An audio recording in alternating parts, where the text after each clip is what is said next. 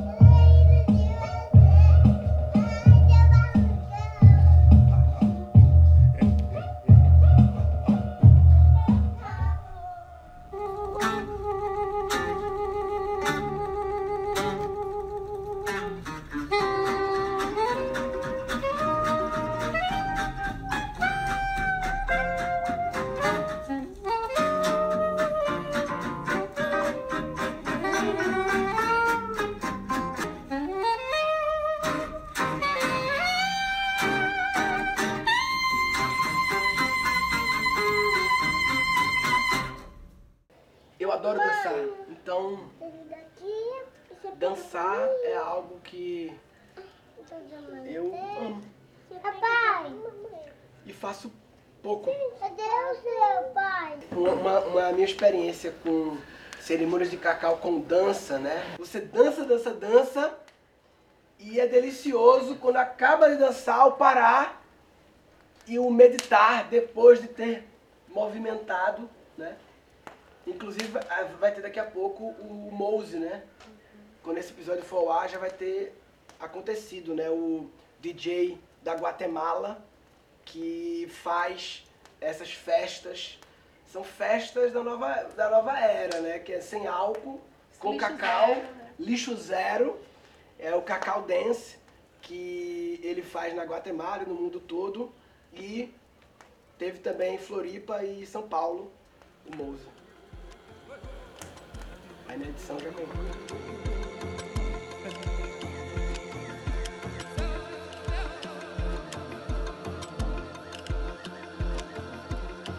Como foi pra você aqui? Foi diferente. Eu esperava, gostei da, da surpresa. De repente a gente vai dançar ao vivo, de vendados. Mas gostei bastante. Estou num processo assim de, de libertar desse medo do julgamento, né? E engraçado que em casa eu gosto muito de dançar, né? Eu tô em casa, eu fico o dia inteiro dançando ali com a minha companheira, a Gabi. É quase um musical. É dança, canto. Mas em público, né, existe essa resistência.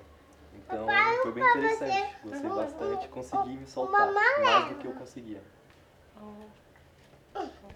Sabe o que eu sinto de dançar? Mamãe! Dançar, a gente Mamãe. desprende da mente.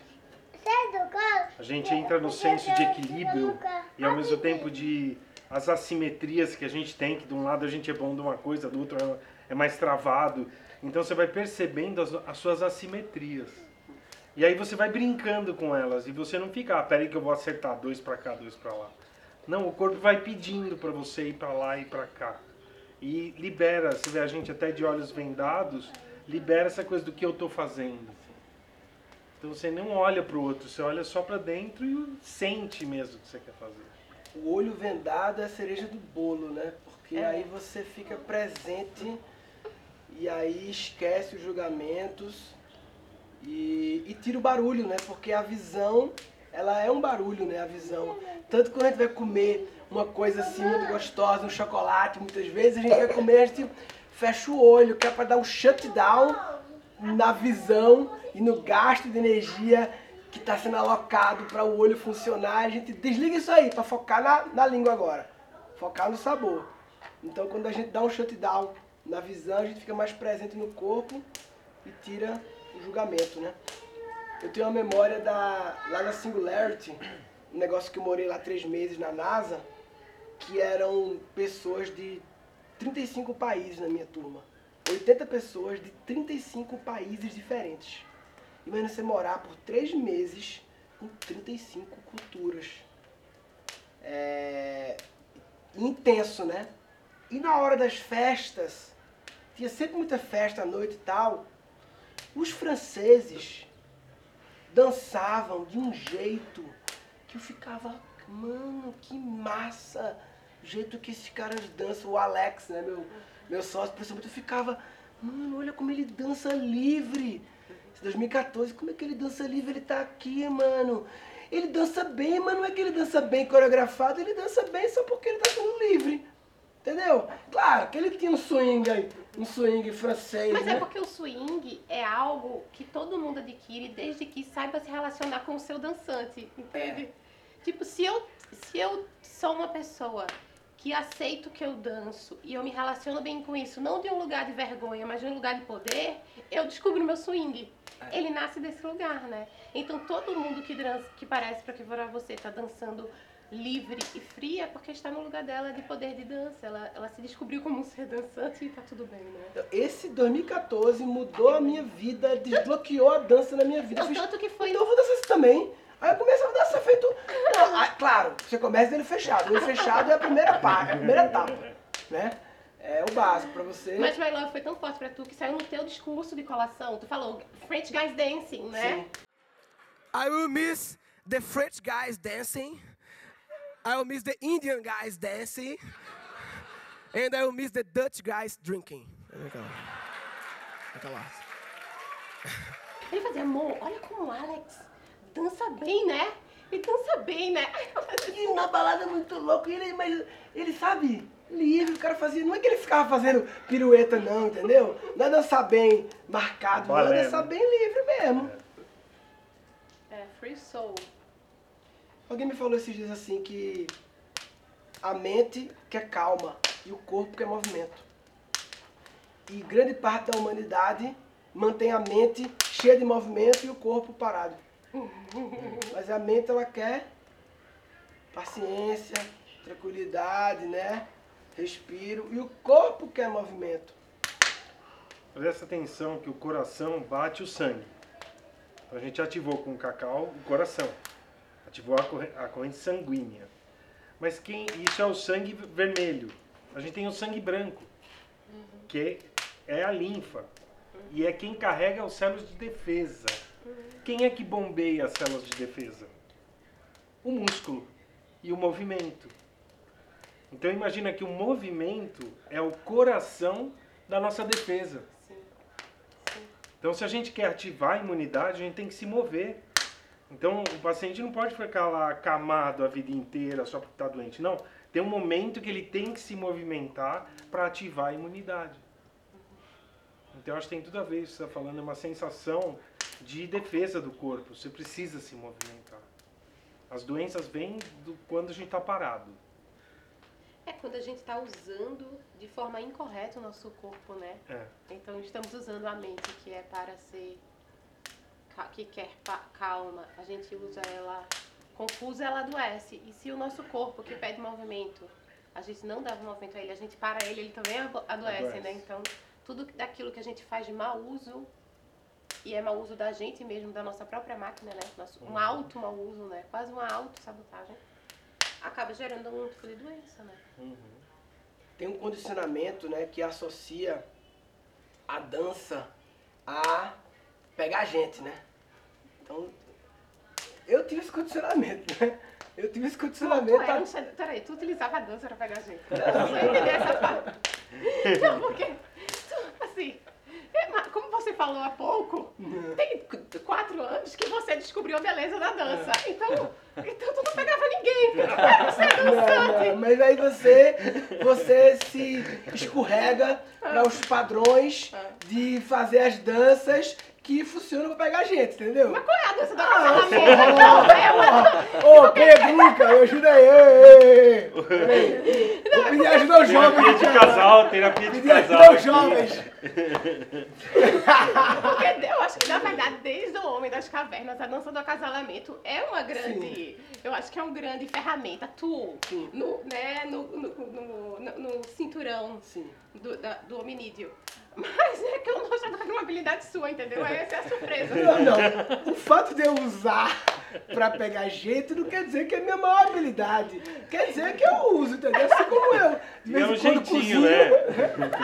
É um jeitinho todo ali especial que... Mas o que eu quis dizer é que durante grande parte da vida, muitas pessoas, incluindo eu, a dança entra no momento da festa, da balada, solteiro, em que você tá com a intenção ali de pegar alguém e aí você, você só dança com essa intenção setada. Pedro tá rindo, Pedro tá rindo ali.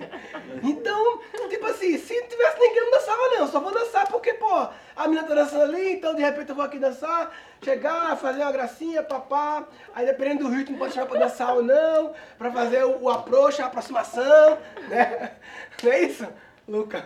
Positivo. Positivo, Luca. Positivo. Então, uma pergunta pro Pedro e Luca, que estão os bastidores aqui, os filhos do Cantone, jovens. É, hoje em dia... nas festas dos jovens, existe em geral espaço para uma dança livre, desassociada dessa questão de pegar alguém? Existe? Existe campo. Existe campo? Para a dança livre. Existe. Existe? Demanda, sim, você disse. Não, existe campo, existe situação. Você, nas últimas trinta festas que envolviam dançar, você se viu nessas trinta últimas momentos, dançando totalmente livre, seguindo a música, sem a mente estar pensando, não, tem uma menina ali, tem um cara ali, tem não sei o que, não sei o que. Não, isso acontece comigo, sim. Sim? Mas eu não sei a que ponto para de ser uma coisa minha e se torna uma coisa para atrair alguém, sabe? Ah, o limite. Tem uma conexão comigo, mas também tem uma conexão, depois solta e eu tô fora e tem alguém experienciando uma dança do meu lado e se torna Sim. algo atrativo. Assim. Sim. E tu, Pedro? Eu acho que músicas com letra, normalmente a letra te associa quando você está dançando alguma coisa e, e você pode pensar nesse atrativo, mas música eletrônica nos últimos tempos me deixou muito mais solto para dançar porque é só a batida. Então só com a batida eu, eu consigo só pensar na batida e deixar meu corpo me levar pela batida, não pelos meus pensamentos. Nem pelos pensamentos do outro, né? Porque uma música com palavra contém o pensamento manifesto de quem tá dançando.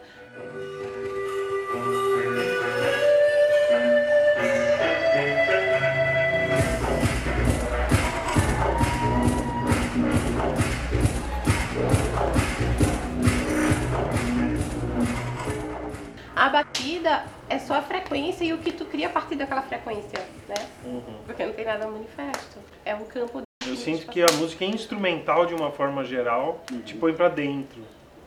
E quando tem uma letra, se você tá interpretando a letra porque você gosta da música, e tem um personagem romântico na música, e aí ela me disse... Quando você falou aí ela me disse, você tá olhando uma menina, você personifica a letra da música ali. Todo dia... Logo cedo brilha o sol.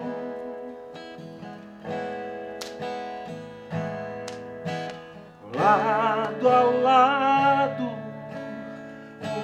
o silêncio e o som.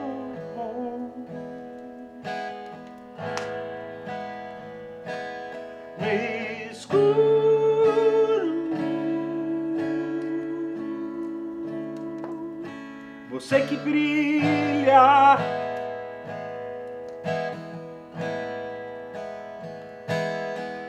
no fundo, no fundo, você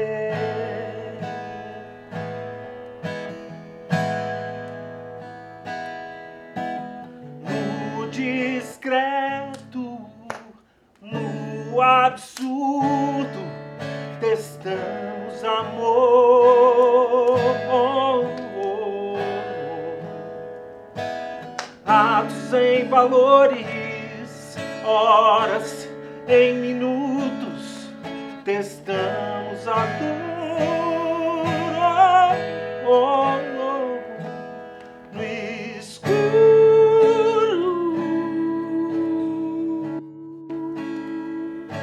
Você que brilha, que brilha no escuro.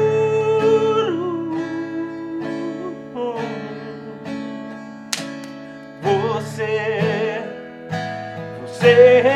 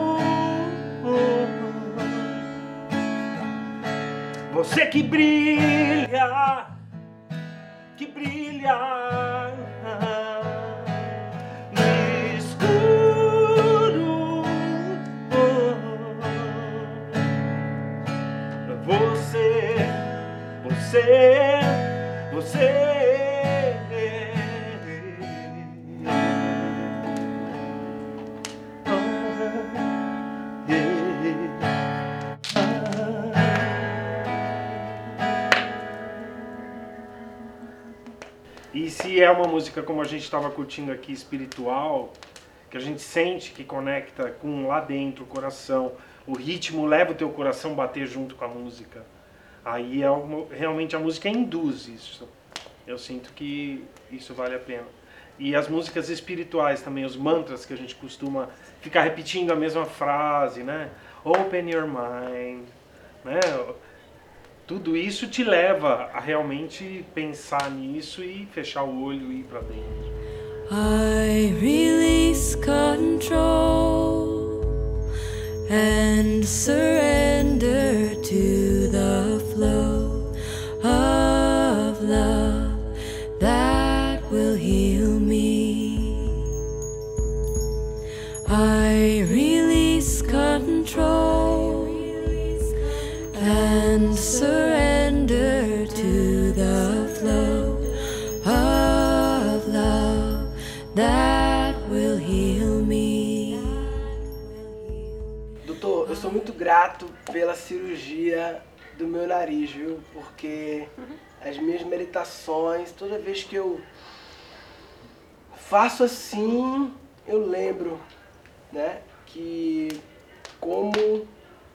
Como muitas vezes o nosso aparelho respirador tem uns bugzinhos de hardware mesmo. E o meu bug nem era o, o clássico de osso, né? Uhum. De, desvio. O desvio, né? Era muita irritação alérgica, né? Então o seu era o grau máximo de irritação alérgica. E as pessoas meio que menosprezam a alergia. Ah não, uma alergia, um resfriado. Primeiro eu acho que tudo igual. Resfriado, alergia, gripe, né? Tudo é igual, a mesma coisa. E não, tem diferença. E você tinha aí uma irritação, pólipos, né? São coisas que chegam a um tanto que entope o nariz. E o nariz é nosso sensor primário. Ele é o sensor ligado direto no cérebro, não tem nervo. É direto, nosso sensor do cheiro. Então a gente está falando do ar, né, para respirar e tal, mas a gente tem a hipófise lá atrás do nariz. E tem que chegar ar nela. Mesma coisa, você tem que ter ventoinha no computador. Se não tem ventoinha no computador, o que acontece? Ele começa a dar pau. E as pessoas que não respiram pelo nariz, em algum momento meio que tem algum problema. Porque não ventila a hipófise, não ventila lá o que a gente chama da, da, do osso, que é o esfenoide. Aí tem o seio esfenoidal. Se não entra aqui na frente, não chega lá no seio esfenoidal.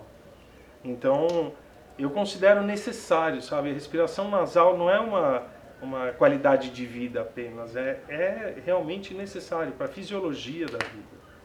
E muitas pessoas vão levando, ah não, eu sempre tive isso, isso é assim mesmo. Pode estar assim, mas pode estar de outro jeito. Você não quer conhecer essa nova realidade? E tem muito, muito preconceito com cirurgia, né? Então, muitas pessoas querem, ah não, eu vou tentar um tratamento mais, menos invasivo, né? Mas o que você precisa é só daquilo. Então, hoje com câmera, com endoscópios, né? Com tudo profissional, um bom anestesia, tudo isso já reduz os riscos. E aí você consegue passar por um tratamento convencional, vamos dizer assim. Foi bastante transformador para mim, a diferença de uma respirada, sabe? É... Tu falou que a meditação, tu achou que melhorou? A meditação melhorou incrivelmente. Ele acha que deu uma recalcitada assim na, na ferra, no tu mais importante da meditação. É. Daí ele se levou para outro lugar, entendeu? A meditação. Agradecer a todos os professores aí ao longo dos anos, porque a otorrinolaringologia ela é uma especialidade recente perto das outras. Então, na, vamos dizer assim, nos últimos cinquenta anos, houve uma grande transformação na cirurgia nasal. Antes tinha muito risco de hemorragia, as pessoas morrem, né? Então era algo que não se indicava muito. Então, com a tecnologia, uma das tecnologias que mudou é isso. Então, hoje são feitas cirurgias no cérebro através do nariz com câmeras, que o otorrino abre o espaço para o neurologista tirar um tumor, sem fazer corte na cabeça. Então, isso é um avanço, né? E aí as questões simples estão resolvidas. Sim. E meditar e respirar, a gente sabe que é a mesma coisa. Sim. Então, e aí eu, eu tenho estudado a respiração nos sete chakras, e a respiração do sétimo chakra, sem nariz, sexto e sétimo. São dois chakras a menos. Então você tanto não consegue esvaziar o sexto chakra, quanto não consegue oxigenar o sexto e o sétimo. E aí é fundamental. Agora é isso que você está sentindo a diferença. Você ganhou um booster aí, naquele espaço sutil do micro, que é a respiração micro. Não aqui é do tórax, que é a macro. A respiração micro, é a intracraniana. E que estabelece essa igualdade, né? Do que o chakra está vibrando aqui, vibrar aqui também. Então deixa de ser só teórico e passa a ser sensorial, você sente mesmo. As pessoas que estão praticando meditação e respirando, e que têm a respiração nasal, sentem a diferença. Você falou meditação e respiração, a gente sabe que é a mesma coisa, né? Então, só para dar uma clareza para as pessoas sobre isso, porque eu, eu acredito assim que o, o meditação é um negócio que no Oriente lá é, é uma coisa tradicional há milhares de anos, né? E é mais recente no Ocidente, assim, né? Pelo menos popular. E eu acredito que, assim, o departamento de marketing do Oriente fez umas cagadas quando foi fazer a campanha publicitária da meditação no Ocidente. Cometeu uns erros, assim, eu acho, porque ficou na cabeça de algumas pessoas, né? A mensagem que ficou dessa campanha publicitária foi, para muitas pessoas, uma mensagem que, tipo, meditação é um negócio que eu tenho que ficar ali por muitos minutos fazendo aquilo, numa posição, todo dia, toda hora, durante meia hora, e que se eu perder um dia eu sou um bosta, que não tenho disciplina, eu sou um merda. Né? E, sabe, parece que ficou um negócio meio duro para muitas pessoas, meio pesado. Aí fica nessa história de não é pra mim, não é pra mim, não é pra mim. E quando a Tânia falou pra mim, lá atrás, né? Ela falou, Murilo, você já medita quando você cheira o cangote da sua filha. Naquele momento que você cheira o cangote, naquele momento você não está pensando no passado, no futuro, você está só ali presente para aquele momento. Isso é uma meditação.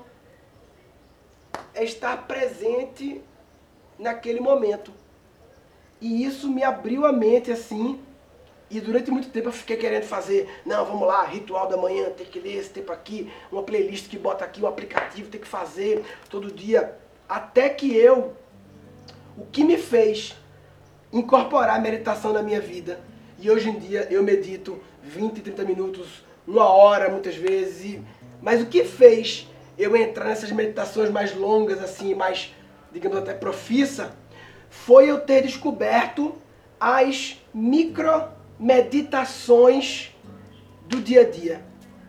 Começando por cheirar o cangote da filha, mas a mais simples de todas, a, a, a unidade mínima de meditação.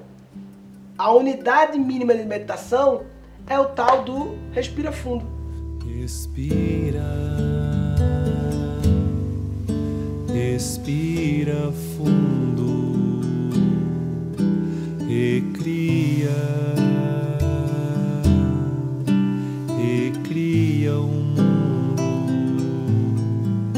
Respira, respira fundo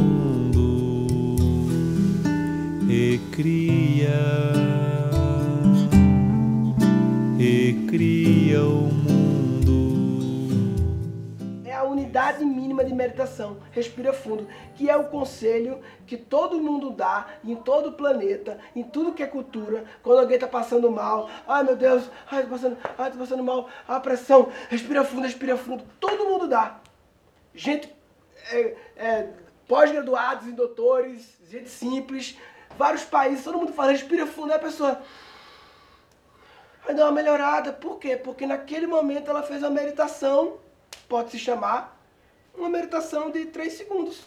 Uma respirada funda em que ela se conectou no presente, ela visitou um lugar chamado presença e o amor habita na presença.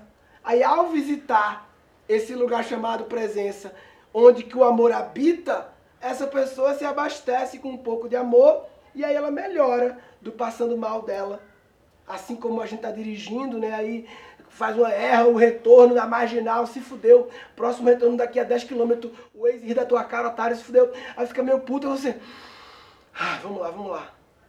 Você visitou rapidamente a presença porque você sabe que dirigindo num bom lugar para estar puto, então automaticamente você medita sem saber, visita a presença, abastece de amor, centra para poder dirigir bem.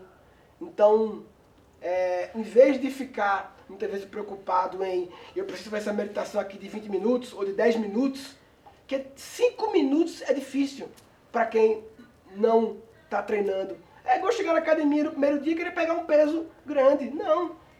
Então, em vez de querer fazer a meditação de dez minutos, faz dez meditações de um minuto ao longo do dia.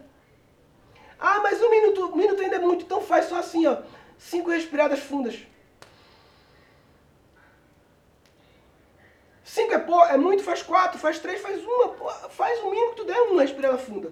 Aí duas, três, quatro, cinco, ao longo do dia, em vários momentos, antes de comer, antes de ligar o carro, antes de começar uma reunião, vários momentos do dia, porque é um microcentramento que tu faz ali e que tu traz paz pro teu, pro teu coração.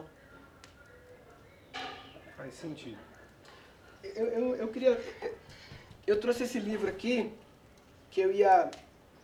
Todo dia eu puxo uma carta, né? Hoje aconteceu uma coisa muito louca, né? Que eu fiz uma besteira, vacilei com a vela lá no meu cantinho.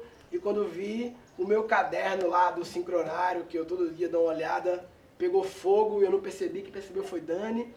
E o caderno estava aberto no, no dia de hoje, né? No Kin de hoje, o Mano Solar. E pegou fogo no lado de cá do caderno inteiro, ou seja... Todo o passado queimou, mas a partir de hoje tá tudo lindo o caderno. E todo dia eu puxo essa carta aqui de Oxo, e a carta de hoje foi Adeus ao Passado. Mas, eu trouxe isso aqui para falar disso, mas eu vou falar de outra coisa. Vou... Já que falamos de meditação, eu queria ler a carta de meditação que um dia eu tirei, o Osho trazendo, porque ele traz uma perspectiva que é na linha dessa que eu falei agora, das micromeditações do dia a dia. Então, vou ler aqui rapidinho. Rapidinho não, né? No tempo que for. Vou ler rapidinho, não. Vou ler rápido, vou ler na velocidade, ok. Entendeu? A historinha que ele conta. Um discípulo veio ver o mestre. O discípulo já estava praticando fazia algum tempo, né? As coisas do mestre, estava chovendo.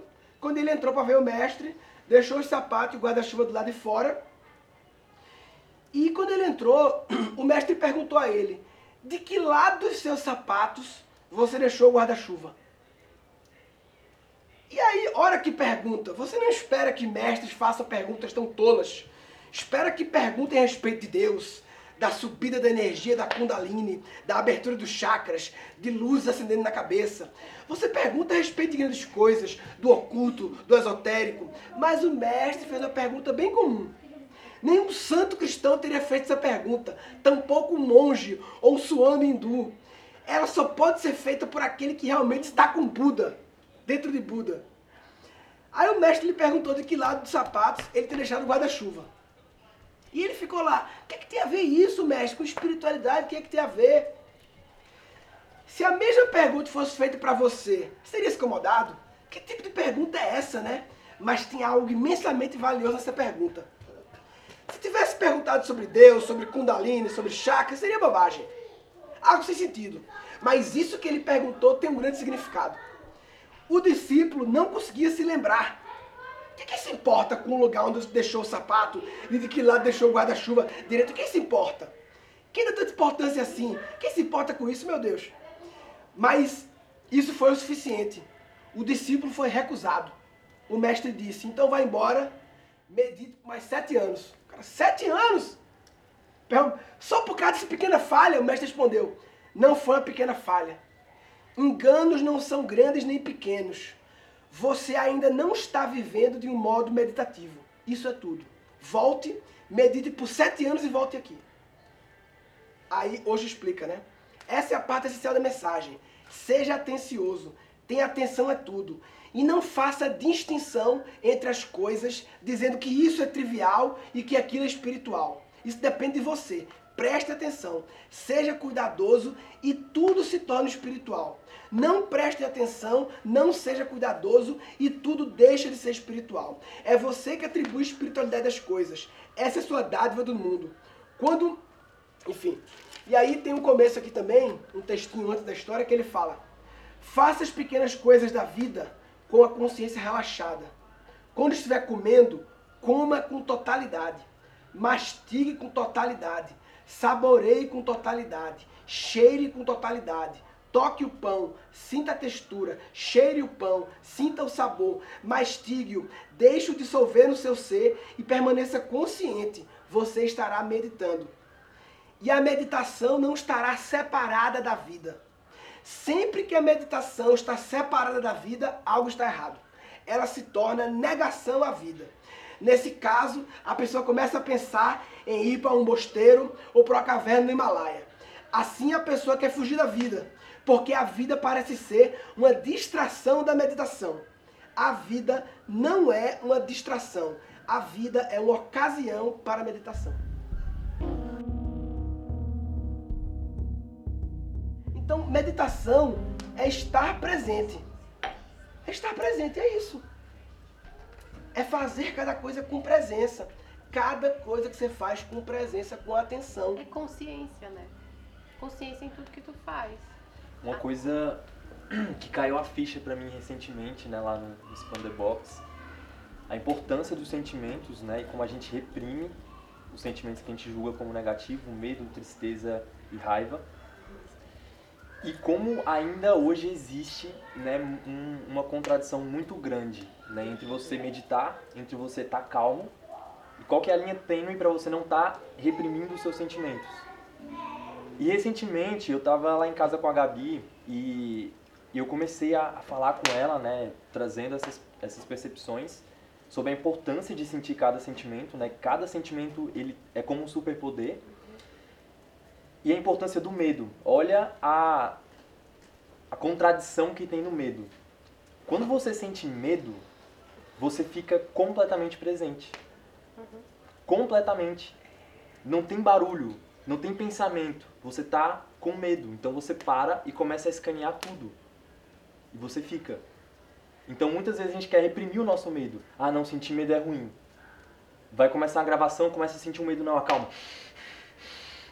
E aí você usa o sen- um sentimento da raiva, mais a tua respiração, para reprimir o sentimento do medo, porque você precisa se acalmar.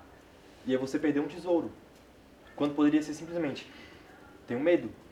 Interessante, tô com medo. E aí você vem, vem pra presença. Da mesma forma que a raiva é a energia que a gente utiliza pra dizer sim, pra dizer não. A energia que eu utilizei pra falar aqui agora.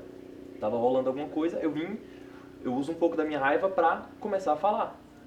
E a gente tá o tempo todo usando a nossa raiva pra decidir. Se eu vou fazer, se eu não vou fazer. Se eu vou falar, se eu não vou falar. Se eu vou sentir, se eu não vou sentir. Então eu tava me questionando, né, qual que é essa linha tênue entre a gente não reprimir os nossos sentimentos e a gente conseguir estar calmo. E eu percebi que é possível você estar com raiva, utilizando essa raiva conscientemente e ainda assim estar calmo. É possível você estar com medo, utilizando esse medo conscientemente e ainda assim estar calmo. Porque se você não tiver calmo, você não consegue usar o medo conscientemente. O medo te domina. Se você não tiver calmo, você não consegue usar a raiva conscientemente. Ela te domina. Então, isso pra mim é muito novo. Porque eu aprendi que calma é você respirar e estar tá num, num estado de plenitude. Não sinto nada. E muitas vezes você está sentindo um monte de coisa. Né? E o que, que você faz com esses sentimentos?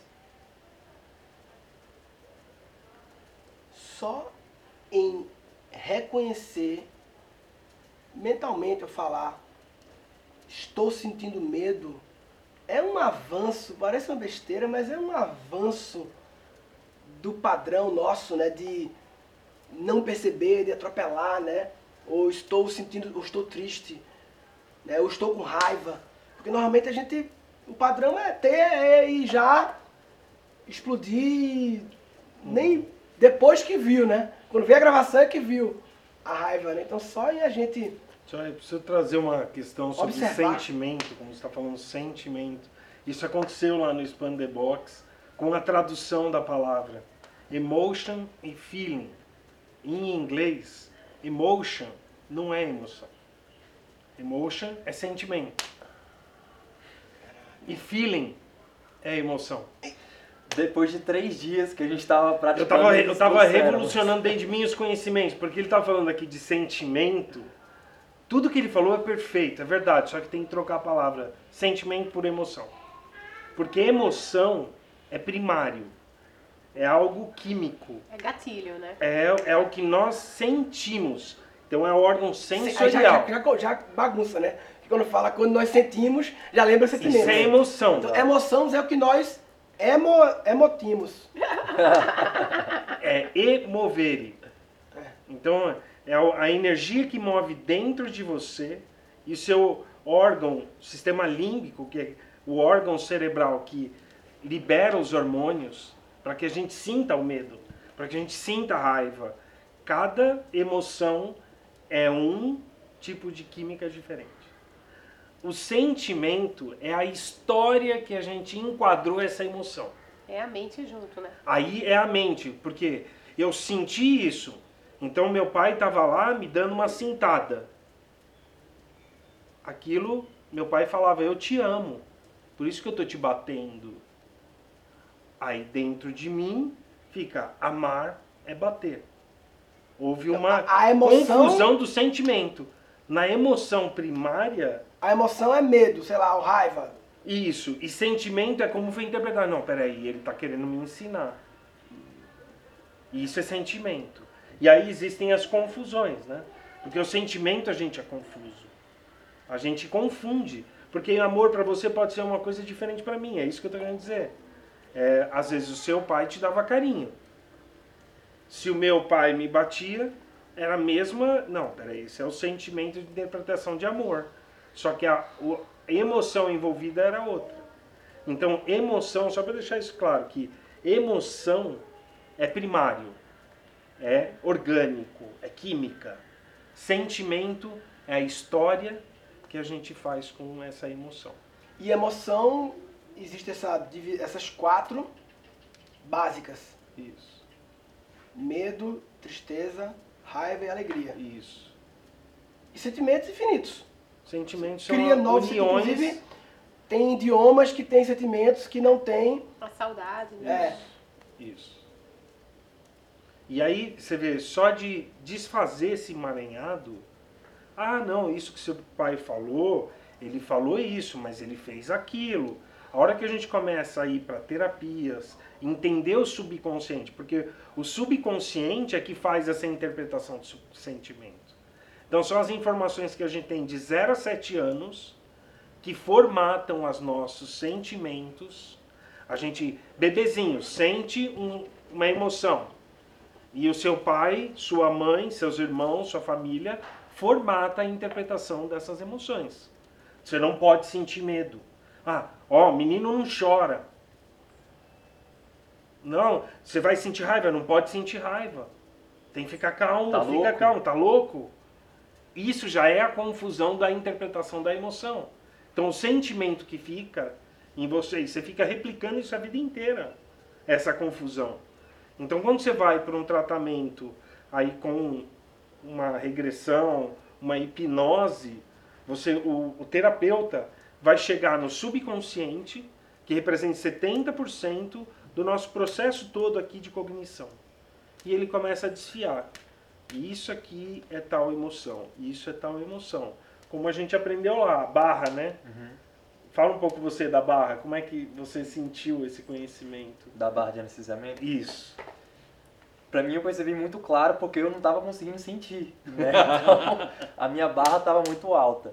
Barra ele, de, perdão? Barra de anestesiamento. Ane... Perante uma emoção? É, eles dizem que a gente tem uma barra de anestesiamento, é uma barra só, uhum, para todas as emoções, todos os sentimentos, onde a gente, conforme vai reprimindo essas emoções, a gente vai anestesiando de sentir. Uhum. Então, você tá sentindo raiva, você tá sentindo medo, você tá sentindo tristeza, você tá sentindo alegria, mas você não consegue perceber isso. Uhum. Então, lá no primeiro dia, foi... todo mundo tinha, boa parte das pessoas tinha uma dificuldade de sentir, né? Os relatos eram, cara, eu não, não consigo sentir, eu não consigo me abrir, eu não consigo... Só que já estava sentindo, só que não percebe. E aí o que que acontece? Vamos supor, tu tem a tua barra de anestesiamento muito alta, lá nos oitenta por cento. Isso significa que você só vai perceber esse sentimento quando ele ultrapassar oitenta por cento. Caraca, então você tem que estar tá meio já crazy naça. E aí o que que acontece? Passou os oitenta por cento...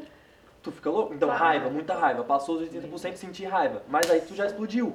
Pá, pá, pá, pá, pá. E antes você não conseguia perceber. Não, o alertinha não foi chegando. Exato. Ih, tô ficando, tô ficando vermelhinho. Por trás de toda a criação humana, cada quadro pintado, cada escultura feita, cada música tocada, cada grande construção realizada, cada objetivo atingido, existe uma coisa chamada emoção. A emoção é aquilo que nos coloca em movimento. E para fora, motus movimento, ou seja, aquilo que nos movimenta para fora.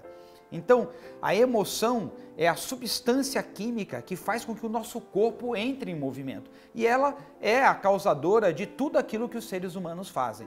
Mas quais são as emoções básicas, as emoções primárias, que geram todos os comportamentos que os animais, os mamíferos principalmente, que é o nosso foco desse vídeo aqui, expressam? E aí nos incluímos como humanos. O Charles Darwin, ele foi um dos grandes pesquisadores das emoções nos animais e ele percebeu uma grande correlação das emoções que estão presentes em todos os mamíferos e nos humanos.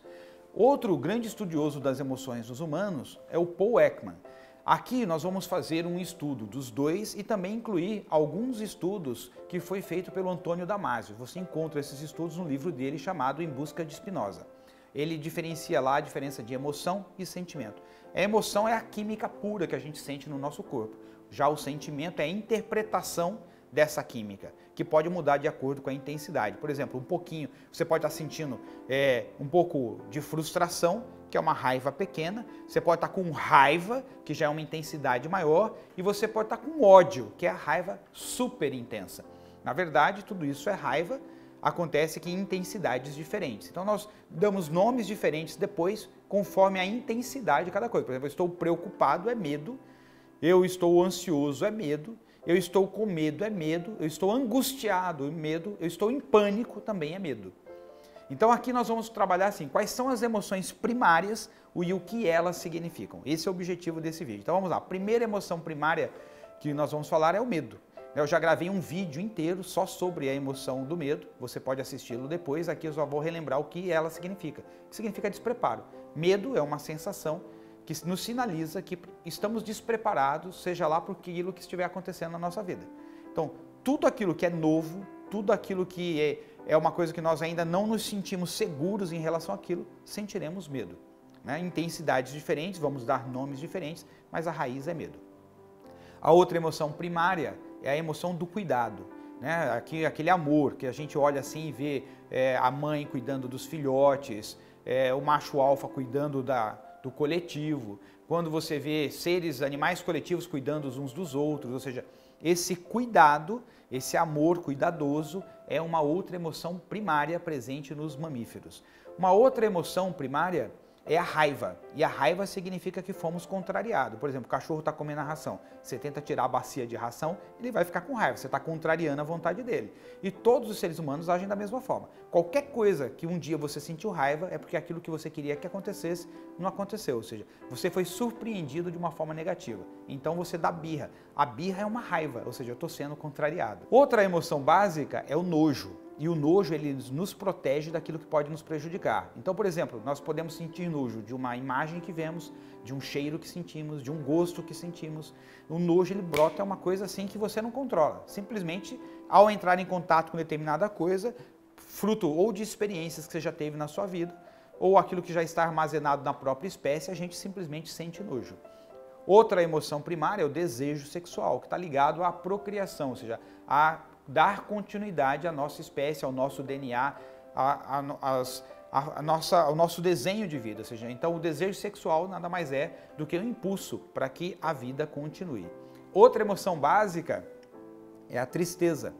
E a tristeza está ligada a uma sensação de perda. Ou que a gente perdeu algo, ou está perdendo algo, ou que vai perder algo. A outra emoção básica é a curiosidade. A curiosidade é que nos leva a aprender, desenvolver coisas novas, combinar coisas existentes. E ela está presente em todos os animais. Você vê um gatinho, ele é curioso. Ele quer colocar a pata em lugares que ele não colocou, quer subir em lugares que ele ainda não subiu. Isso está presente em todos os mamíferos, inclusive em nós. Uma criança é pura curiosidade, né? E, aliás, é um, se tem uma emoção que vale a pena a gente cultivar no dia a dia, é a curiosidade, porque ela nos leva adiante em termos evolutivos.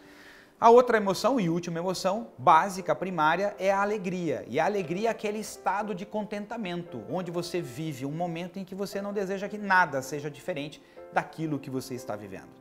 Então, cultivar essas emoções ao longo da semana pode ser bem interessante, principalmente essas que nós chamamos de positiva. Ou seja, nós temos aí a alegria, a curiosidade, nós temos aí o cuidado, o amor e o desejo sexual. São emoções altamente positivas e que podemos cultivar de uma forma muito sadia em nossas vidas, de modo a manter a nossa vida o mais equilibrado possível. E ficarmos atentos para aprendermos quando acontecer o medo, porque ela nos dá a oportunidade de desenvolvermos novas habilidades, a tristeza, para que a gente possa aprender a lidar com aquelas coisas que deixaram de existir ou estão deixando de existir, buscando com curiosidade os novos aprendizados, a raiva, porque é um impulso para a gente transformar alguma situação que nós não estamos gostando mais ou que estamos nos sentindo contrariados, e também o nojo, porque a partir do nojo podemos aprender sobre quais são as marcas das nossas experiências ou aquilo que o nosso corpo não quer mais viver, experimentar ou passar por aquilo. Bom, fique atento ao longo dessa semana. Quais são as emoções básicas que mais aparecem em você e quais são aquelas que precisam ser cultivadas para que você possa criar um ambiente incrível de vida no seu dia a dia. Então o trabalho que a gente vai fazendo lá, ele vem muito para abaixar, abaixar essa barra. Aumentar a minha sensibilidade perante um sentimento. É como tirar as cascas. Isso. A gente tem que tirar as cascas, porque a casca não te deixa sentir nada. Então você vai descascando, né? Mas até e... o ponto que você fica a flor da pele. Então isso, isso tem a ver com muita ausência de tu, porque se tu estás em tu, assim, se eu estou aqui presente, visto o meu corpo, né? Visto o meu ser... Estou consciente para mim, é, para, o que, para o que faço, para o que sinto. É muito, para mim é muito assim, eu, eu, muito, eu falo assim, hum, tem, eu pego tanto no começo que eu falo, ih, tem alguma coisa que eu hum, não estou sendo legal. Aí eu tô com uma coisa, eu tô, eu tô com uma raiva, aí eu falo, aí eu começo a querer investigar, na verdade, o que acontece comigo. Primeiro eu sinto, entende? Aí eu falo assim, ih, bateu, tô sentindo uma raivinha aqui. Agora eu vou ter que buscar. O que será que ao longo do meu dia me gatilhou essa raivinha? Porque eu tô sentindo alguma coisa. E aí, a minha filha, às vezes, eu falo assim, ah, é alguma coisa que vai chegar ainda. Então, eu, eu, eu saio nessa... Pra mim, funciona assim, sabe? A tua barra de anestesiamento já é bem mais baixa do que da maior parte das pessoas. E pelo um padrão que eu percebi lá, é que as mulheres geralmente têm essa barra bem mais baixa do que os homens. Os homens tendem a estar muito mais anestesiados que as mulheres e perceber essas emoções. E o que faz baixar a barra? Entrar em contato com esses sentimentos, conscientemente, com essas emoções. Sim, porque aí passa do desconhecido pro conhecido, né? É. Porque aí você fica, opa, conhece isso aqui. Exato. Você começa e a perceber. A principal coisa é a nossa manifestação facial, né? É muito fácil você ver alguém que tá mentindo, que não está sentindo de verdade aquilo que ela está falando. A pessoa começa a falar e ela não está transmitindo de verdade. Quando a pessoa está falando, se sente no tom da voz que ela está envolvida com o que ela está falando, fala, bom, esse está tá sentindo mesmo. Então, a pessoa falando, ah, eu sinto raiva, é, você não está sentindo raiva. Você está numa né, uma visão Exato. Totalmente diferente. Para, para, fala de novo. Até a pessoa... Não, peraí, para, sente de novo o que, que era essa raiva e agora põe pra fora, fala de verdade, porque até agora você não falou. Fala a partir dessa raiva, é, né? É. Porque se eu vir aqui e falar, Murilo, traz uma frase agora a partir da sua raiva, uma frase. Provavelmente tu vai trazer pro mental e vai falar, eu tenho raiva do sistema. E aí, se eu não percebi raiva nisso, eu falo, tá, mas você trouxe isso da sua mente. Tá falando, sim, cadê a raiva do sistema? Conecta com essa raiva e agora fala do que, que você tem raiva. E aí você fala, eu tenho raiva do sistema. Isso. Começou, não, para, vai de novo. É perceptível. Eu tenho raiva do sistema. Agora ele tá com raiva do sistema. Você Sim. começa a perceber essa, emo- esse, essa emoção sendo canalizada na tua ação, na tua fala, no teu canto. A música é pura emoção. Se você vai cantar uma música, se você não conecta com essa emoção, não, não canaliza ela ali, não conecta. A mesma qual, coisa fala. Qual sistema você tem raiva? Qual sistema tem uma raiva? Esse grande sistema que os bichinhos humanos criaram pra nos organizar como sociedade. O Windows tá falando? Matrix. Sistema Matrix. E as pessoas gostam de manifestar. Você vê, a gente só falou aqui de raiva, medo, pouco de tristeza e nada de alegria. Quer sentar aqui, senhora? Vai é, participar? Eu sou a mamãe. Acho que a alegria... Mamãe, é... você pode falar o que é alegria para você? Alegria é quando eu abraço minhas filhas e beijo elas. E qual é a coisa que e você... E eu apeito elas, e o que deixa você com raiva, mamãe? O que você... Raiva é quando elas não me obedecem. O que deixa a mamãe com medo? Você? É quando a gente... É quando a gente entra na piscina de noite. Fica buguepada e, e, e eu também tenho medo. Quando as minhas filhas hum, saiam, só ficam no celular. É isso. Mamãe, tem uma pergunta. Qual é a coisa que você mais se orgulha da sua filha Tina? Tina, ela tem muita inteligência. Ela, ela é esperta, bonita. Ela é tá bom, mano. Tá bom, pai. E ela é a avó desse mar. Não, é que foi o pai. Bora ver se, se acertou. Mamãe, de verdade, é. Fala agora uma coisa que você se orgulha muito da sua filha Tina. Pra ver se ela acertou, né? Ela tem um coração muito bonito. Ela respeita as pessoas. Ela sempre tá disposta a ajudar quem precisa. Ela... Não, é a mãe, é essa que é a irmã. É, a irmã, é uma excelente irmã. Oi, oi. É uma parceira oi, da mamãe. Papai. Ai, a Tina é muitas coisas lindas. Mamãe. Mamãe, o que você faz? Agora meu velho falar. Tá bom. Você, você quer ser a Tontô ou você quer ser o papai? Eu vou ser a mamãe. Não, a mamãe sou eu. Não pode, vai, outro. O que você mais gosta de fazer com as suas filhas? Eu não soube. Papai, eu gosto de sozinha. Agarrando elas, beijando elas, cheirando elas. Mas elas não deixam eu fazer nada disso. Não deixa mesmo. Me dá um beijo. Dormir agarradinho. Dormir agarradinho. Olha, vocês, quer, vocês agora podem escolher uma música pra gente ouvir. Que música você quer escolher, Tina? Respira.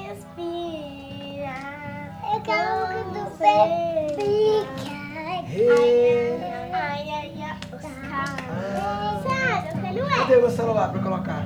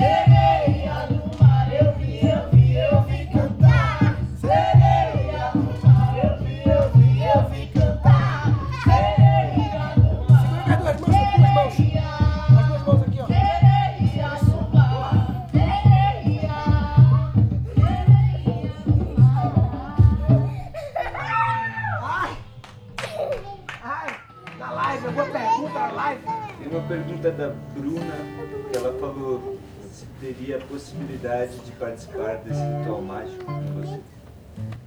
As possibilidades são infinitas. Então, sem dúvida, essa possibilidade existe nas infinitas possibilidades. Agora, vamos deixar o flow ver como isso pode acontecer. Vocês fazem tanto por mim como agradecer por tanto. Vocês fazem tanto por mim como agradecer por tanto. Tem ali embaixo, tá? Você pode agradecer sendo um exemplo de amor para as pessoas ao seu redor. Você não precisa devolver para a gente. Você pode devolver para as pessoas ao seu redor. Devolva sendo um exemplo de amor. Não um exemplo de que dá lições de amor, mas que vive amor. Porque se viver amor, não precisa lição nenhuma. Basta ser. Você vai naturalmente transbordar para o outro. E faça isso para todos. Para todos. Sem condições. Incondicionalmente. Hey, ah, hey, oh, hey, oh. Hey, ah, hey, oh, oh, hey. Hey, ah, hey, oh, hey, oh, hey. Hey, ah, hey, oh, hey, oh, hey. Sopra o vento, sopra o vento. Sinto o vento te soprar. Sopra o vento, sopra o vento. Sinta o vento. Soprar. Abre a porta do teu ser, deixa o vento e vento entrar. É o sopro da verdade, é o som de Oxalá. Abre a porta do teu ser, deixa esse vento entrar. É o sopro da verdade. É o som de Oxalá. Ouça o vento, ouça o vento, ouça o vento entoar. Ouça o vento, ouça o vento, ouça o vento entoar. Esse é o suspiro doce com as bênçãos de Evangelho. É o canto da verdade, o amor de Oxalá. Esse assobio doce, com as mães de manjar. É o canto da verdade, o amor de Oxalá. Rei a rei, o rei, o rei, rei a rei.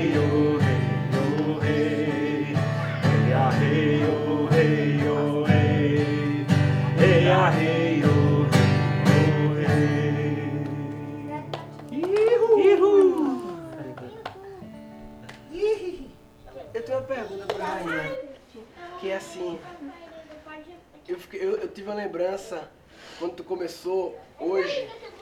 Ah, eu vou propor algo diferente aqui e tal. E chegou aqui propondo a parada. Aí eu lembrei da primeira, do primeira coisa que a gente gravou junto. Na primeira casa, assim que a gente noivou. Que era um, um programa pra internet. Que era, devia ser dois mil e onze, né? dois mil e doze, que era assistindo T V.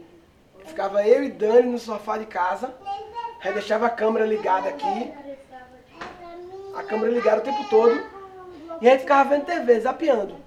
Até aparecer alguma coisa na T V, que a gente achava que valia um comentário, fazer piada, fazer alguma coisa, e aí a gente conversava. O protagonista era o meu pé. Só que o detalhe é que a Dani não queria aparecer. Então ela ficava no sofá deitada com o pé em cima de mim. Então só aparecia eu e o pé de Dani. E o nome da série era Daniela Pimentel em Assistindo T V com Murilo Gan. Não, ele botaram J, porque J tem som de R. J tem som de R no, no espanhol. E por que eles botaram J no Brasil? Porque seria estranho, eles botaram... Eles botaram Tijuana, porque a referência do Brasil maior é que o H é, é, tem som de R, que é a referência americana. A referência lá é que o J tem som de R.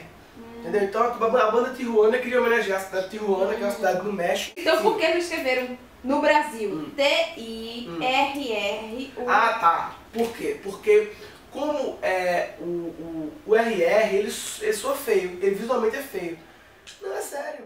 E eu fiquei pensando... Daquele dois mil e doze ali, né? Dez anos depois, tá aqui. Sabe uma coisa? Vamos fazer diferente aqui hoje. Eu eu quero propor uma coisa, eu não combinei com ninguém aqui, mas quero propor, a gente vai dançar aqui agora, não sei o quê. Queria saber quais foram as principais chaves que mudaram no seu ser é, nessa década. Meu pra irmão, essa mudança. Eu vou te falar, tu pegou essa no campo. Porque eu ia fazer exatamente essa pergunta pra Dani. Juro. Salve você. Campo. Juro. Salve o fogo. Quero ouvir. Essa é uma pergunta difícil, né? É uma pergunta difícil. E, e tem um tempo que eu, eu até falei sobre isso, eu falei assim, gente, eu tô aqui falando aqui na câmera, me expondo desse jeito, é, qualquer pessoa pode, porque eu, eu me negava a isso. Eu disse, de jeito nenhum, Murilo, foram anos é, nos bastidores, né? Mas eu acho que vi, algumas chaves viram, né? Primeiro, quando você se conhece, porque como eu ia apresentar quem eu era, se eu não, se eu não sabia quem eu era, entendeu? Então eu, eu mostraria para as pessoas algo que nem eu sei, então, então eu, eu não me sentia confortável em estar de frente para as câmeras, porque eu, eu sinto que eu não me conhecia. E quando você não se conhece, você não se banca, entende? Porque assim, eu posso, por exemplo, como eu já fiz em várias, né, vim aqui pintada, e a pintura é toda esteticamente, não é algo que você vê, você olha assim, mas essa pessoa tá meio palhaça.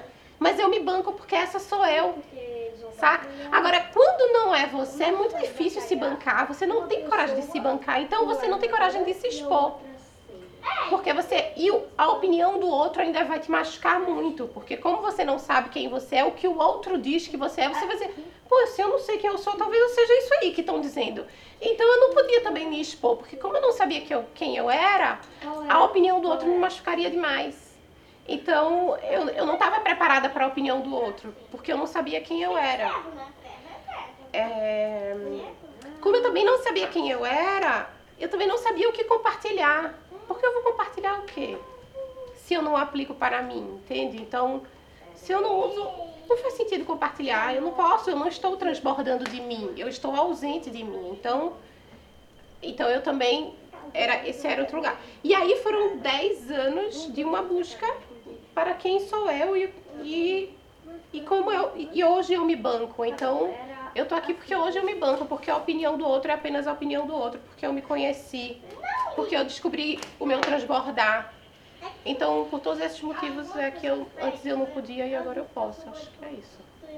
Maravilhoso. E a gente falou muito da raiva, do medo. E a alegria que, que aconteceu, agora até agora a gente só viveu alegria. E não foi com a mente, foi manifestação natural.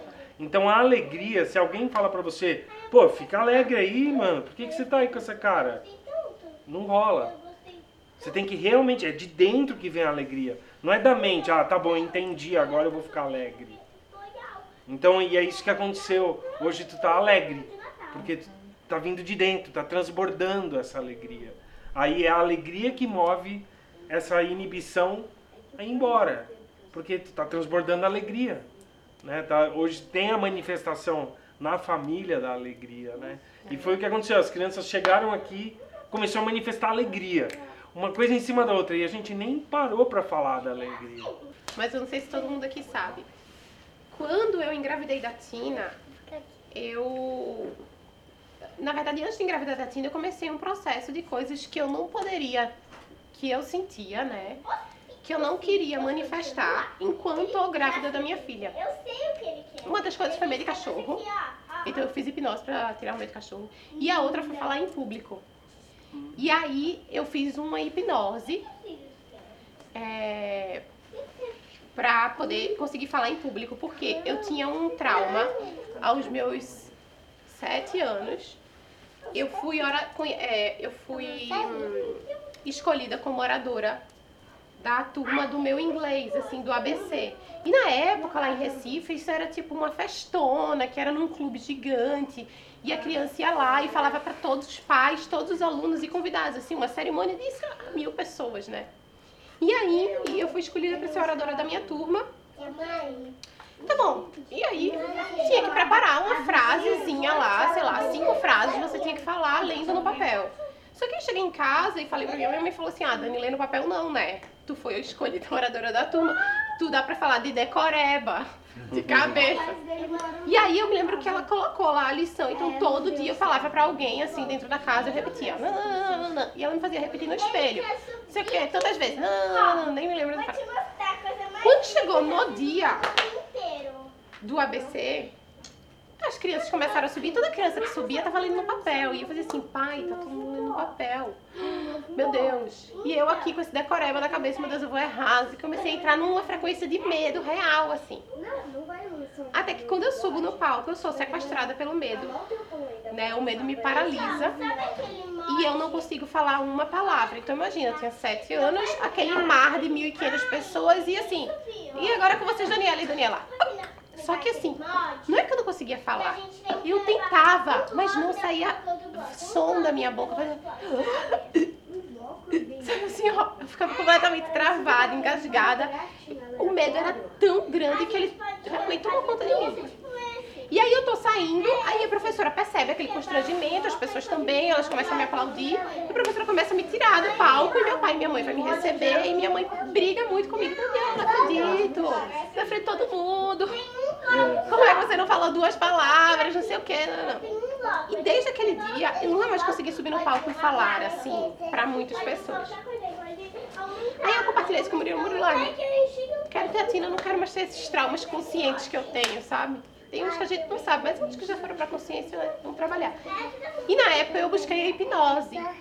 E aí, né, eu estudava na época um, um empreendedorismo social. Murilo ia fazer uma palestra sobre empreendedorismo.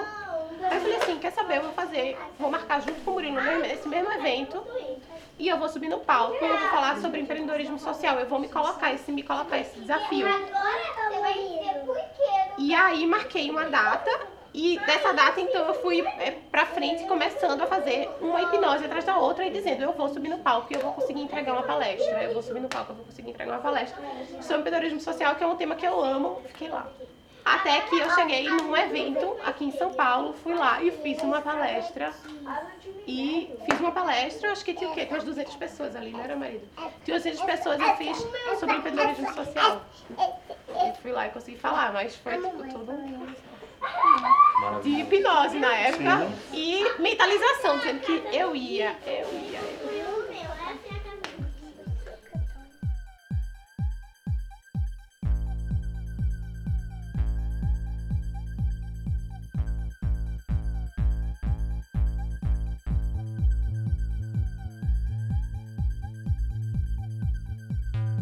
Será que dá pra colocar ainda no episódio essa foto e explicar?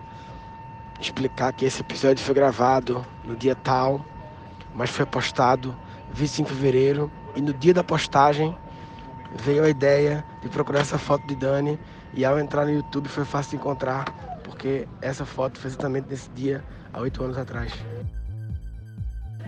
Eu gostei muito quando você falou do transbordar, nessa palavra transbordar, porque realmente se você não está completo de si, você vai falar o quê? Né? Então quando você se preenche de si mesmo, você consegue com facilidade começar a transbordar pro outro, né? Seja dentro da sua própria casa, com sua família, ou numa palestra para duzentas pessoas, né? Mas esse transbordar é onde realmente começa o jogo de externalizar, depois que você se enche de si, né? Exato. Então eu acho que, que ajuda muito. É óbvio que não sei se todas as pessoas que têm vergonha passam por esse, por esse processo de ausência de si. Não sei se é uma real. Mas comigo foi isso, sabe? E é muito louco, porque quando eu era da escola, na época que eu era uma criança, eu não era uma criança envergonhada. Muito pelo contrário, eu sempre fui uma criança muito protagonista. Então eu era representante da minha turma. É... representação de sala era eu que fazia, então eu era uma criança ativa, dentro do meu mundo, sabe? Com isso, com o externo, nesse lugar de extrema vulnerabilidade que, que se coloca, quem se coloca a falar para um monte de desconhecido, era, pra mim era novo, assim, né? E hoje nas redes sociais eu, eu sinto que é muito isso, né? A gente se coloca ali, vulnerável. E... E é isso, eu acho que talvez muitas vezes a vulnerabilidade é um lugar que as pessoas não gostam muito de estar também, né? Porque quando você se coloca aqui, Você se coloca vulnerável, vulnerável aos seus pensamentos, as palavras, as suas verdades, a sua coerência, né? Porque de alguma forma eu estou mostrando para as pessoas o que eu penso, então será que ela age dessa forma que ela pensa, né? Então você se coloca nesse lugar de vulnerabilidade, então o Big Brother era isso, né? vinte e quatro horas por dia, para todo mundo, assim, você expõe suas feridas e suas luzes, assim, eu gosto, hoje em dia. Maravilhoso. Eu me lembro que a primeira live que eu fui fazer, né, eu tinha muito medo de fazer um ao vivo. E a primeira live que eu fui fazer, eu falei, eu vou falar sobre o medo que eu tenho de falar ao vivo. E aí eu comecei a live falando sobre isso. E a reação das pessoas foi tão positiva, assim, nossa, que bom ouvir isso de você, esse medo, essa vulnerabilidade, essa coisa, que foi me, me dando a coragem para continuar falando e entrar no flow, né? Então eu comecei a falar ao vivo, falando sobre o meu medo de falar ao vivo, né? Vulnerabilizando isso. E parece que quando você se abre, se coloca inteiro ali e fala, tô aqui, pode bater. É isso aí. Não tem mais o que fazer. Tu já abriu, tá ali. Eu já subi no palco muitas vezes na minha vida. Eu ia perguntar de você, mas logo. Mas assim, muitas mesmo, assim, é... dezenas de milhares, eu acho, de vezes. Acho que mais de dez mil vezes eu acho que eu subi no palco. Considerando a comédia inteira, desde criança, palco, né? Qualquer lugar de, né, que tem um grupo de pessoas assim. E naturalmente teve várias, nervoso, não sei o que, tal, não sei o que, adrenalina, friozinho na barriga, lógico, normal. Mas teve uma vez que eu subi no palco com vergonha. Vergonha. Foi uma situação em que era pra apresentar um projeto, faz poucos anos isso, num um grupo de pessoas, meio empresarial, assim, e era um projeto que eu tinha participado do início, mas que eu não estava mais participando, não estava mais conectado, o projeto já tinha ido para um outro lugar, que eu não me conectava mais, mas eu estava lá e aí me chamaram no palco para falar do projeto que eu não me conectava mais com o projeto. Uma situação que eu fui lá, ou seja, eu senti vergonha porque aquela situação, ela feria minha integridade. Tipo, eu não, eu não tinha o que falar. Eu, se eu fosse falar a minha verdade, a verdade do meu coração, não seria conveniente naquele contexto falar a verdade no contexto tá apresentando o projeto e eu falar que eu não me conecto com o projeto. Impossível, seria... Então, eu... dei uma enrolada, falei uma coisa meio vaga, meio abstrata, assim. E depois fiquei no palco, pequeno no palco. Que, eu, que outras pessoas falando, eu me senti pequeno no palco, assim, envergonhado. E assim, isso faz poucos anos, né? Não foi lá atrás, no começo, não. Então quando... o que a Dani falou, né? Quando você não tá ali apresentando sua versão verdadeira, sua integridade, aí você tá super, super sambando ali na corda bamba. Você não tá firme. É a fala neurótica, né? É. Tá desconectado daquilo que tu tá falando. Tá falando, falando, falando, falando, sem conexão. E aí as pessoas entram na escuta neurótica. É. Aham. Ah, sim, sim, claro. Hum. E tu tá lá... E sabe que para um músico tocar num palco ou aqui numa gravação, segue um princípio de sabe que tu vai cantar, sabe que tu vai tocar. Então o músico tem um trabalho anterior de peraí, eu não posso errar, eu não posso errar, é mente. Não, a letra é isso, a música é aquilo, então aí vai ser isso, vai ser aquilo. Chega na hora do flow, isso não encaixa no flow. E aí o músico fica duro, travado. Então ele sabe tocar, mas ele por dentro tá duro, na mente. Eu não posso errar, eu não posso errar. E é essa a diferença daquele que já tá pronto e daquele que não tá pronto. Quem tá pronto, sei lá o que eu vou tocar. Eu vou tocar e a gente vai ser feliz com o que vai acontecer. Então, e essa é uma barreira que eu tô falando aqui, fácil de fazer isso aqui hoje. Aliás, meu instrumento não é violão, foi sempre o piano. O violão surgiu para tocar para as crianças, porque é o que eles sentem mais levinho. E aí eu aprendi a tocar no coração o violão. Então nunca surgiu, eu tô certo, eu tô errado. Não, tem que ser gostoso igual é para as crianças. E aí surge a composição em cima desse espaço. Aí tem uma música minha que fala justamente desse espaço de estar no momento presente para entender o que é ser feliz. Porque ser feliz não está na memória. Você pode lembrar de algo e ficar feliz, mas estar lembrando, é referência ao passado. Ser feliz é o momento presente. E essa música é muito especial porque ela veio de um sonho com Jesus. Que eu terminei abraçado com Jesus, e aí eu estava de frente para as portas do paraíso, assim, e nos dois portões tinham duas esferas escrita uma, ser feliz e amar. Como se fossem as condições para entrar no paraíso. E aí surgiu essa música simples e que as crianças gostavam de cantar, ainda gostam. Diz aí o que é sonhar.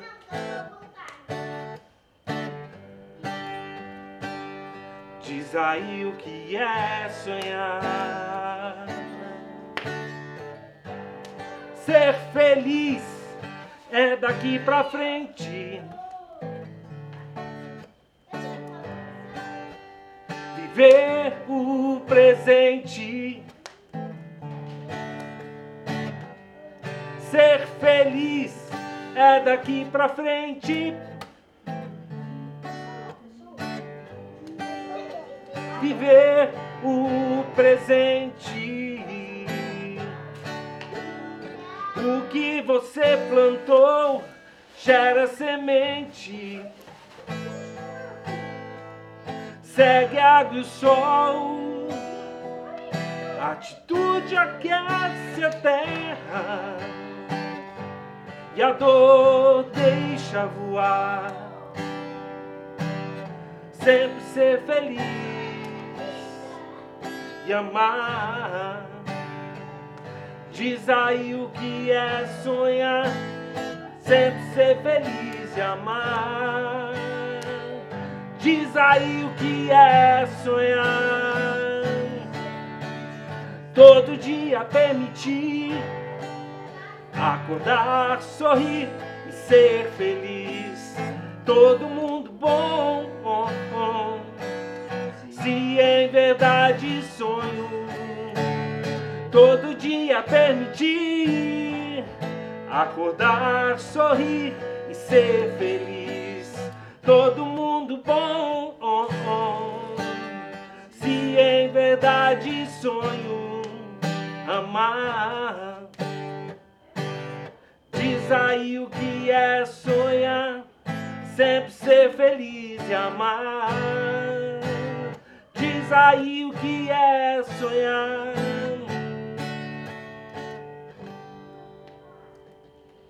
Aê! Cara, Glória! Que versão! Deixa eu fazer um comentário pocket. Ah, hoje. Ah. É... Hoje é o nove, é o uh-huh. nono que a gente tá gravando. Uh-huh. O nove no tarô é o número do aperfeiçoamento. E hoje foi o mais. Falando em flow mesmo, foi o mais fluido do fluido, fluido desde o início. Porque a gente não tava esperando pessoas. Hum, sim. Porque quando a gente espera as pessoas. A gente se, ah, se monta sim, pra sim, isso, sim, sim, não é?